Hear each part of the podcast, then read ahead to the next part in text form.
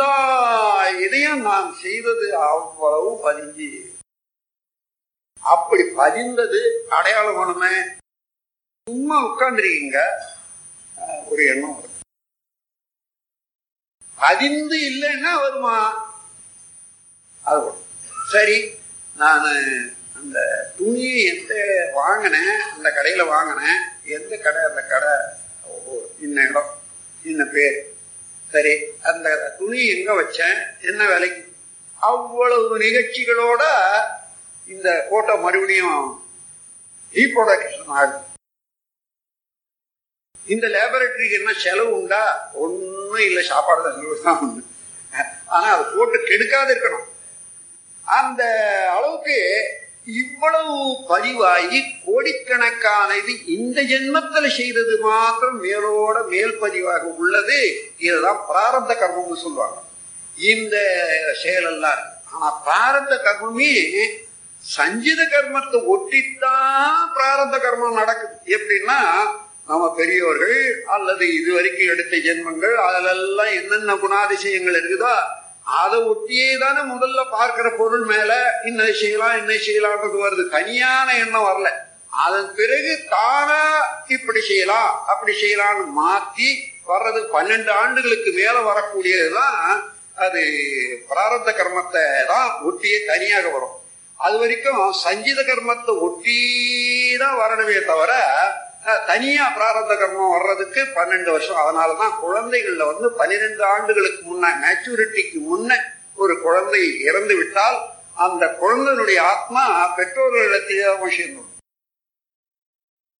அதுக்கு தனியா வந்து சடங்கு சம்பிரதாயம் கூட செய்ய வேண்டியதில்லைன்னு சொல்லுவாங்க பெரியவங்க. காரணம் என்னன்னா அதுக்கு அந்த சடங்கே வேண்டியதில்லை தானாகவே விரிந்தது ஒடுங்கி போச்சு என்ற அளவு அந்த முறையில அத்தனை ஒரு ஆற்றல் உடையது உயிர் சக்தி. அந்த உயிர் சக்தியில் இருக்கக்கூடிய அறிவுக்கு இவ்வளவு கொண்டு கொடுக்க வாங்க உள்ள அறிவு தான் அதுதான். அதாவது storage of all information all actions all the activities எல்லா பதிவும் உயிர் சக்தியில இதுதான் பதிஞ்சிருக்கு. இதுதான் வினைப்பதிவுன்னு சொல்றோம். இது தொடர்ந்து இப்போ நாம் வந்து அஞ்சு வீடு வச்சிருக்கோம். இன்னும் ஒரு ஃபேக்டரி இருக்குது. அவ்வளோ அவ்வளோ இருக்குது. சாவர போது இது ஒன்று கூட வராது. என்ன வரும்? இந்த வினைகள் நல்வினை தீவினை செய்து எந்தெந்த வினைகள் பதிஞ்சுதோ அது ஒண்ணுதான் வரும். அதனால இருக்கக்கூடிய பொருளையும் மக்களையும் சமுதாயத்தையும் சந்தர்ப்பத்தையும் வச்சுக்கிட்டு நல்ல பதிவுகளை மாத்திரமா செய்து கொள்ளணும். அது ஒண்ணுதான் நம்மோட கூட வரக்கூடியது. என்ற ஒரு தெளிவு வந்துட்டுனா ஒவ்வொரு செயலும் எப்படி செய்யணும் எது செய்யக்கூடாது என்றத ஒரு விளக்கம் வந்துட்ட போ பிறகு பொறுப்புணர்ச்சி உண்டாகும். அந்த பொறுப்புணர்ச்சி வழியே நடக்கும். இந்த நிலையில இ- இது மூன்றா இது இரண்டாவது நிலை. மூன்றாவது நிலை அதை விட ஒடுங்கி போற போது எந்த பொருள் அணுவாக இருக்குது அதுக்குள்ளாக அறிவாக இருக்கிற போது கொடுக்கல் வாங்கல் எல்லாம் விவகாரங்கள் உள்ளத்தானே கொடுக்கல் வாங்கலும் உலகத்தோட ஒட்டிய போதுதானே விவகாரத்துல தானே பதிவெல்லாம் உண்டாச்சு.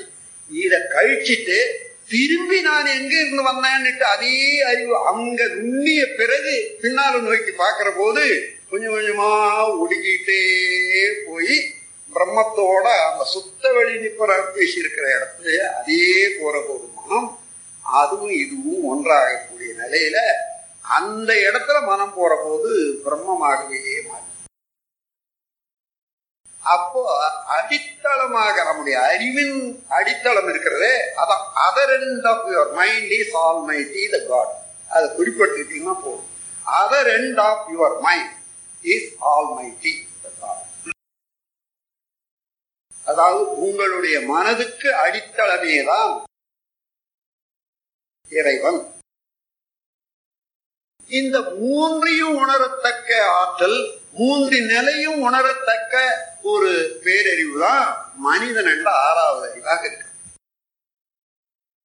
இப்போ அறிவு அஞ்சு வய- வகையில லேயரா வைக்கலாம். முதல் லேயர்ல பிரம்மமாக சுத்த வழியாக டோட்டல் கான்சியஸ்னஸ் முற்றறிவாக இருக்குது. அது செயல்படுறதுக்கு இடம் இல்லை அதனால அப்படியே இருக்குது அது பிரம்மமாகவே இருக்கு. அணுவில் இருந்து அண்டகோடிகள் வரையில இரண்டாவது நிலையாக பேட்டர்ன் பிரிசிஷன் ரெகுலாரிட்டி என்ற இரண்டாவது நிலையாக இருக்குது. மூன்றாவது நிலையில பர்செப்ஷனல் எபிலிட்டி உணர்ச்சி நிலையில ஜீவன்களிடத்துல அறிவாக இருக்குது. நாலாவது நிலையில ஆறாவது அறிவாக வந்து மனதை உணர்தல் மனத்துக்கு அடித்தளமாக உள்ள உயிரை உணர்தல் உயிருக்கு அடித்தளமாக உள்ள பிரம்மத்தை உணர்தல். என்ற போது பிரம்மமே தானாக இருக்கிறான் என்று தெரிந்து கொள்ளக்கூடிய அளவுக்கு வர்ற போது மீண்டும் இந்த உண்மை உணர்வு வந்த பிறகு அங்கேயே நின்று கொண்டு இந்த உலகை உடலை நடத்தக்கூடிய ஒரு எல்லைக்கு வர்றான் பாருங்க. அங்கதான் விடுதலை. இது அஞ்சாவது நிலை இப்போ.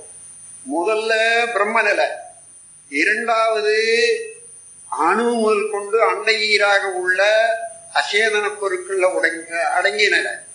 மூன்றாவது ஜீவன்கள்ல உள்ள உணர்ச்சி நிலை. நாலாவது ஆதரிவாக வந்து இதெல்லாம் உணர்ந்து கொண்டு தேர்ச்சி பெறக்கூடிய நிலை. அதுக்கு அஞ்சாவது நிலை அவனே தான் நானாக இருக்கிறேன். அவன் தான் எல்லாமாக இருக்கான். எங்கேயும் அவன் தான் என்றதை உணர்ந்து கொண்டு தெளிந்து என்னென்ன நிலையில இப்படி இயங்குதோ என்றது அங்கங்க தகுந்தவாறு நம்ம உடல் இயக்கத்தை மன இயக்கத்தை செலுத்தி நன்மையோ தீமையோ எது வேணுமோ வேண்டியது வேண்டுமாறு வாழக்கூடிய ஒரு நிலைக்கு வர்ற போது அது ஐயா இந்த ஐந்து நிலைகளையும் அறிந்து கொள்ற போது அறிந்து கொண்டு அது போராது. வாழ்க்கையில இவ்வளவு ஒத்து ஒத்து ஒத்து ஒத்து பார்க்கும் ஒத்து ஒத்து பார்த்து அதுக்கு நீங்களே வந்து சான்று கூறிக்கொள்ளணும். இந்த இடத்துல இப்ப நான் இன்னைக்கு மூணாவது நிலையில இருக்க ரெண்டாவது நிலையில இருக்க அஞ்சாவது நிலையில இருக்கன்னுட்டு நல்லா தெரியும். அந்த அளவு அந்த அஞ்சு நிலையும் புரிந்து கொள்ற போது அந்த ஐந்தாவது நிலையில இருந்து பார்த்தா ஒரு நிமிடம் கண்ணை மூடிக்கொண்டு பிரபஞ்சம் முழுவதும் தாண்டி எல்லையில்லாத அந்த பொருளோட இருந்து கொண்டு இப்ப நீங்க பாருங்க அந்த சுத்த வெளியே எங்க நிறைஞ்சிருக்குது? அதுல இருந்து ஓட்ட விட்ட அணுக்களோ சுத்திவிட்டு பிரபஞ்சம் முழுவதும் கலந்துருது. எங்க எங்க அந்த பொருள் சேர்ந்ததோ அந்த சேர்ந்த பொருள் எல்லாம் ஒவ்வொரு கோளாகவும் ஒரு பொருளாகவும் தோற்றமாகவும் இருக்குது. ஜீவன்கள் எல்லாம் அந்த உலகத்துல தோன்றிய ஜீவன்கள் ஓரறிவுல இருந்து ஆறறிவு வரையில பல கோடி உருவங்களாக இயங்கிக் கொண்டிருக்குது அதுல மனிதர்களும் வந்து இயங்கிக் கொண்டு பிறக்கிறான் வளர்றான் வாழறான். அதுக்கு மத்தியில கோட்டை கட்டுறான் அதை பண்றான் இதை பண்றான் நான் அப்படி ஆயிடுவேன் இப்படி ஆயிடுவேன்னு சொல்றான். அதுக்குள்ள அடிச்சு கொடுக்குற அந்த வெள்ளத்துல. இப்படி பாக்குற அளவுக்கு ஒரு நிமிஷம் நின்று பார்த்துட்டோம்னு வச்சுக்க அந்த கனெக்ஷன் வந்துடணும். இந்த அறிவு இயற்கையாக அந்த உணர்வு வந்து போச்சுன்னு வச்சுங்க மறுபடியும் நினைக்கிற போதெல்லாம் அந்த கனெக்ஷன் வரும். நல்லா. அந்த கனெக்ஷன்ல எழுதின ஒரு கவியை நான் சொல்றேன். என் ஜனனம் என் மரணம் இரண்டையும் யான் அறியேன் இரண்டாயிரம் தரிகள் ஒரு மாதத்துக்கு ஒரு அன்னைக்கு இருந்ததுக்கு ஒரு லட்சத்தி இருபத்தி ஐயாயிரம் ரூபாய் விற்பனை. அந்த மாதிரி நிலையில் இருக்கிற போது அப்பதான் நிறைய பணமா குவியுது. என் ஜனனம் என் மரணம் இரண்டையும் யான் அறியேன் எனினும் இவ்விரு நிகழ்ச்சி என் உலக்கில் கொண்டே பொன்முதலாய் பொருளனக்கு ஈட்டுகின்றேன் இவற்றை புவி வாழ்வின் இயல்பு ஒக்க பொது நலமே கருதி நன்மை எனும் வழிகளிலே வைத்து செலவாக்கி நச்சமயம் வாய்க்குமேனில் அனைத்தையும் அழிப்பேன். இன்முகமும் எளிமையுமே எனது செல்வம். வீடோ ஏகவெளி. என எண்ணி யான் துறவு பூண்டேன் என்று அந்த காலத்துல அந்த எண்ணத்துல எழுதின கவி அது எப்பவுமே ஒரு தடவை வந்துட்டதுனால அது அப்படியே அந்த கனெக்ஷன் நின்று போச்சு. அப்படியே நின்னதுனால. அதே போல அது நின்று நின்றுட்ட பிறகு வாழ்க்கை விட்டணுன்றது இல்லை. உடல் இருக்குது உயிர் இருக்குது உலகம் இருக்குது. நல்ல மாதிரி அனுபவிக்கலான்ட்டு தான் வருமே தவிர அது எதையும் நிறுத்தணுன்றது தேவையே இல்லை. நல்ல முறையில வாழலாம். தேவையில்லாம் கழிச்சிட்டு தேவை உள்ளதை எடுத்துக்கிட்டு ஆனந்தமாகவே இருக்கலாம். அதுக்காகத்தான் மெய்யுணர்வு.